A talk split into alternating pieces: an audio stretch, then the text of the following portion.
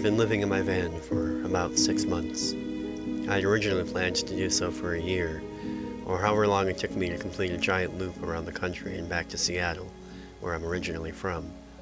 I'm only in Boston right now, but after what I experienced back in Maine this past Thursday night, I don't think I have the nerve to keep at it much longer. I moved my life into a van for the same reasons many people do the ability to travel and see things, disconnect from the 9 to 5 grind, and save some money along the way. It took some adjusting at first, but I knew from the beginning that this was something I could do and enjoyed doing. I started out traveling due east out of Seattle, moving at a pretty relaxed pace, and stayed along that route for a few months, spending a few weeks in Yellowstone and meandering through the plains before eventually making my way through the mountains. I had an old college friend in Chicago, and I stopped there for a week spending more money than I could afford to on food and crashing on his couch. Out on the road, I managed to shower every two or three days at truck stops and YMCA's. I usually slept in Walmarts or rest stops. It's by no means an easy or comfortable life, but the sense that I was having a real, honest experience invigorated me and, until recently, allowed me to ignore or push past the difficulties and rough patches. I felt in control of my own destiny, broken free of all my normal routines. A sense of freedom like I'd never known ran through my bones and assured me that I'd made the right choice in buying the van and setting out on this trip. My girlfriend was not so sure, but we agreed I'd settle into a more stationary lifestyle when she finished grad school. My goal since I left had been to be in New England when autumn came. My mom spent a large portion of her childhood living here, so growing up I'd made several vacations to the area. I fell in love with the foliage that looked like something lifted from an old postcard or storybook, the rolling hills and the barns nestled within them. I had long felt that there was something in the air there that made folk tales and legends seem almost possible. Enough dark corners of old forests and long forgotten patches of countryside where you might still find a witch or some eldritch abomination lurking. Memories of autumns spent here in my childhood. Chilled air, enough to make my blood quicken. I suppose the story I am writing begins in earnest then with my arrival in the small town of Darlington, Maine though calling it a town at all seems like a bit of an exaggeration. I didn't have much of a plan of what exactly I wanted to do in New England once I got here. I figured as long as I made it out by early October, I could slow down and enjoy the weather, spend some time in nature, and generally travel wherever the wind or my own whims carried me, hopefully making it to Salem at some point, on the recommendation of several people I'd met along the way. So it was with this attitude that I floated into Darlington last Thursday, in need of gas and a place to pee. No intention of sticking around much longer than that, but nowhere else in particular that I needed to be either. I pulled off the freeway onto a two lane road and followed the sign in turning right towards the nearest and apparently only gas station in the area. It was just over two miles off of the main highway. The woods were thick on either side of the road with no sign of civilization outside of the asphalt. About a mile on, a handful of houses began popping up along the route. Set back a little ways from the road, they were all in what appeared to be a fairly advanced state of abandonment and disrepair.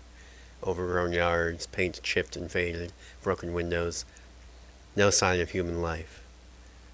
I came to the gas station a few minutes later. It sat at the edge of what may have once been a modestly sized strip mall, but was now little more than an open field and a stretch of sun-bleached parking lot, grass growing up through the cracks of the foundations where buildings once stood, nature moving in to reclaim the whole place. The gas station itself appeared only marginally more habitable than the surrounding landscape, but my van being low on fuel as it was, I decided to pull over and check it out just in case. The windows were too dusty to see much of what was inside, but to my surprise the door was open, and stepping inside I could see that there was someone behind the counter. He watched me come in, and I nodded in acknowledgment before making my way towards the back of the store in search of a bathroom. As I moved through the store, I was struck by the shelves. Rather than being lined with snacks or odds and ends car parts, I saw only bin after bin of unidentifiable metal pieces. I can only think to describe them as widgets, for as long as I looked at them, I could not discern what possible use any of them could have. There were probably hundreds of them, grouped by design, some were hollow, some were fashioned into a right angle, but none of them seemed to have any express purpose, and there were no labels to indicate otherwise. They were all coated in a thick layer of dust, as if they had not been touched for years. I thought I had found a bathroom at the back of the store, but upon entering the door, discovered that it was only a closet. I was about to shut it and continue looking when I noticed what was inside.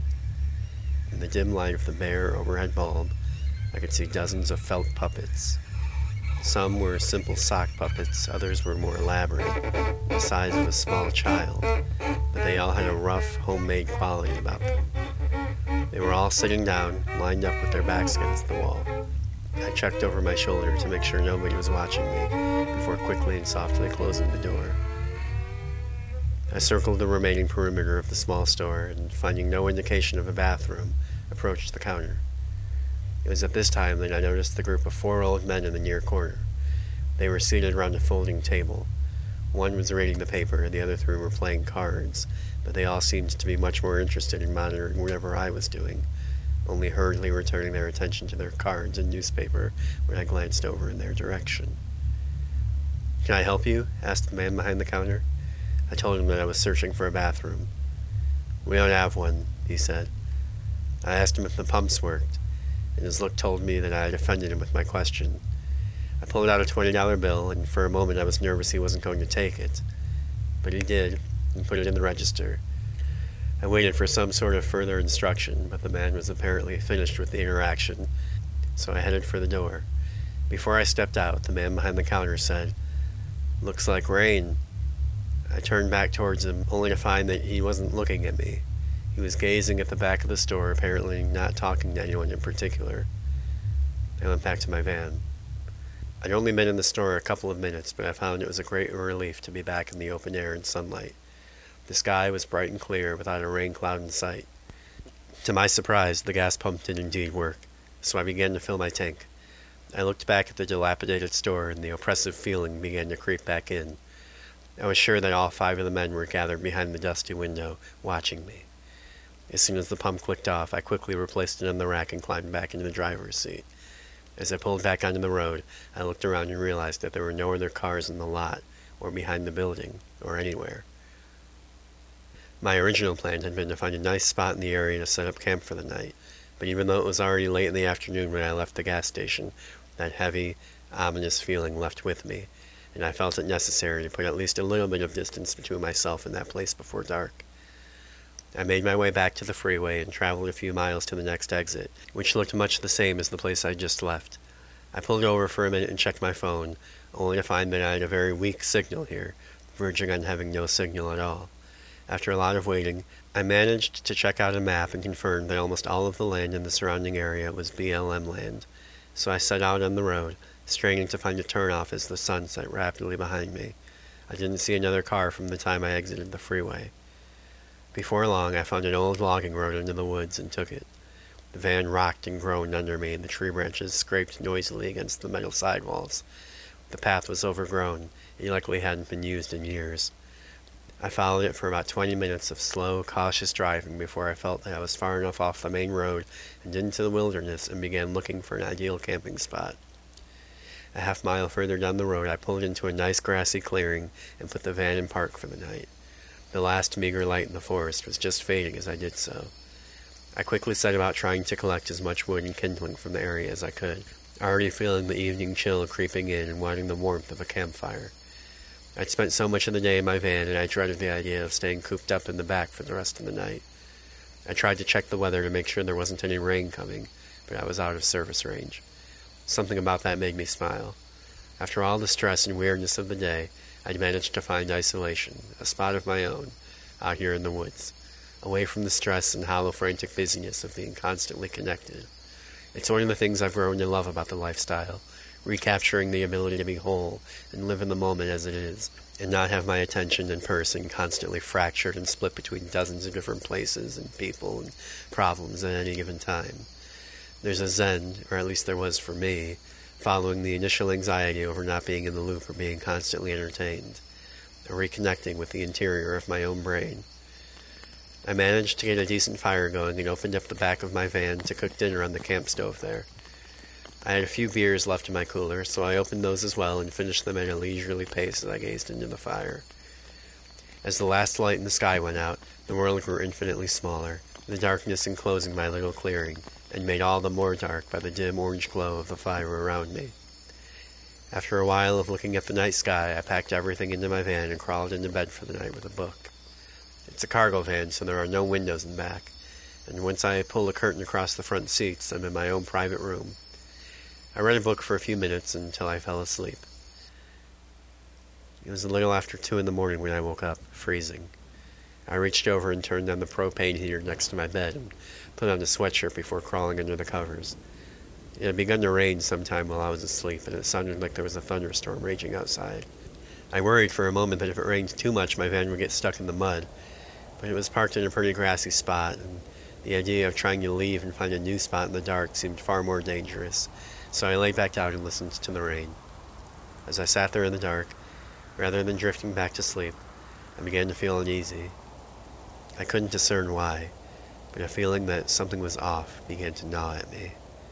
Soon enough, it had me fully awake, listening intently.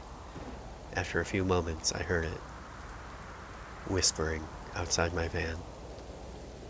I couldn't understand what they were saying, but after a few moments, I became absolutely certain that there was someone out there. As I listened longer, I began to hear more voices five, six, maybe even seven voices, often talking over each other, footsteps swishing hurriedly through the tall grass. Some of the voices sounded as if they were right next to my head, inches away through the thin metal wall of the van. They were speaking English, I could hear it now, and yet I couldn't make sense of a single thing that they were saying.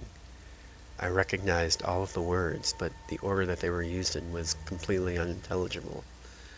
The longer this went on, the more I listened, the more frustrated I grew. I felt as though my brain was malfunctioning or I was going mad. Maybe I was. They spoke with the tone and inflection of a normal conversation and responded to each other as if they understood what the other person was saying perfectly. I sat up on my elbow, careful not to make a sound, trying to suppress even my own breathing as much as possible. Craning my neck, I found a crack in the curtain separating the back of the van from the front seats. I trained my eyes on that small sliver of windshield, waiting for a glimpse of a flashlight beam, a headlight, anything to break up the darkness but nothing ever did. As I watched, I was overwhelmed by thoughts of the front door. Had I locked it? I almost always do, but some nights, this far away from anyone else, I'd been known to forget from time to time. But I couldn't pull the curtain aside to check, not even a little. So I waited. Soon the voices began to speak less and less, and some seemed to move farther away, and there were fewer voices speaking, and the pauses between each speaker grew longer and longer. Eventually, there came a time when I could not hear them anymore. I waited and waited, pressing my ear against the wall, trying to hear footsteps, someone breathing, anything. After what felt like an hour of silence, I relaxed back into my pillow. But I could not bring myself to stir any further, to pull aside the curtain and look outside, or I shuddered at the thought, go outside to investigate. So I lay there, listening, and after a long time, I fell asleep. The first light of the day was just beginning to eke through the curtain when I awoke a few hours later. It was a sunny, clear day outside, and for the first few moments that I was awake, the memory of what had happened the night before was blissfully absent from my mind. Then, all at once, the fear came rushing back, and I lay transfixed to my mattress. I listened for several minutes, but heard only the early morning yawning of the forest around me, birds chirping, squirrels chattering, the buzz of cicadas. I worked up the courage to step outside and found myself alone, deep in the woods. The dark, oppressive feeling from the day before did not leave me as I went about my morning routine. I went out a bit from the clearing to pee, and upon returning, noticed that the ground was almost completely dry. Certainly, there was no indication of the heavy storms I'd been listening to only a few hours earlier. An acute sense of cold dread, a need to leave this area as soon as possible, washed over me. As I packed my van to leave, I noticed something. The sounds of the birds, the squirrels, the bugs, they seemed to be repeating themselves. I paid closer attention and was sure I heard the same squawking pattern followed by the same buzzing about a minute apart, like the noises were being played on a loop. A moment later, all sound in the forest stopped, cut off at once, and I was left in complete silence. No bugs, no distant frogs, nothing but the sound of my own breathing, the creaking of my van beneath my feet. A deathly, unnatural silence. And then, a moment later, just as abruptly as it had stopped, the forest came back to life. I stepped outside and looked towards the tops of the trees, scanning the area around me. I saw no signs of any squirrels, no birds or birds' nests, but I did see three large speakers attached to some of the larger trees near the top. They appeared from a distance to be in relatively good condition. The hard angles and clean black paint job appeared ghastly to me out here in nature, tucked amongst the ragged browns and bent branches of the mostly bare trees. I left and didn't see another car until I was back on the freeway. I came to a rest stop several miles down the road in desperate need of coffee. I checked inside the worn down brick building and saw a vending machine in the lobby between the two restrooms. It looked quite battered, but I was relieved to find that it still worked. As I waited for the paper cup to fill, I looked around the marble floored room. There was a large road map on the far wall, and next to that, a sign featuring several paragraphs of historical information regarding the surrounding area. The sign was dedicated to the history of a well known system of caves that formed an intricate honeycomb under the surrounding countryside. Some sections of it had been used on the Underground Railroad, but a vast majority of it remained unexplored. It said that there are estimated to be over a thousand miles of cave crisscrossing the area, part of it even running under this rest area. It also dawned on me at that moment that there had been no sound of rain on the van roof the night before. Outside, I noted that there was one other car in the parking lot with mine, a run-down old station wagon with wood paneling on the sides. But I hadn't seen anyone in the building, and could see no one out here either. Across the field, dotted with picnic tables, I saw a small formation of rocks jutting out of the ground. I approached the formation, and on the opposite side found the mouth of a cave, not quite five feet high, and just wide enough to walk through. Light penetrated only a few steps into the entryway before the darkness within subsumed it. I stood for a long time at the entryway, gazing into the darkness, listening. I felt the frustrated madness of the previous night begin to creep in, the madness of a brain stymied beyond all efforts, of the words without meaning, but I heard nothing save for the ringing in my ears, and the shapes and the colors that formed out of the darkness disappeared when I blinked.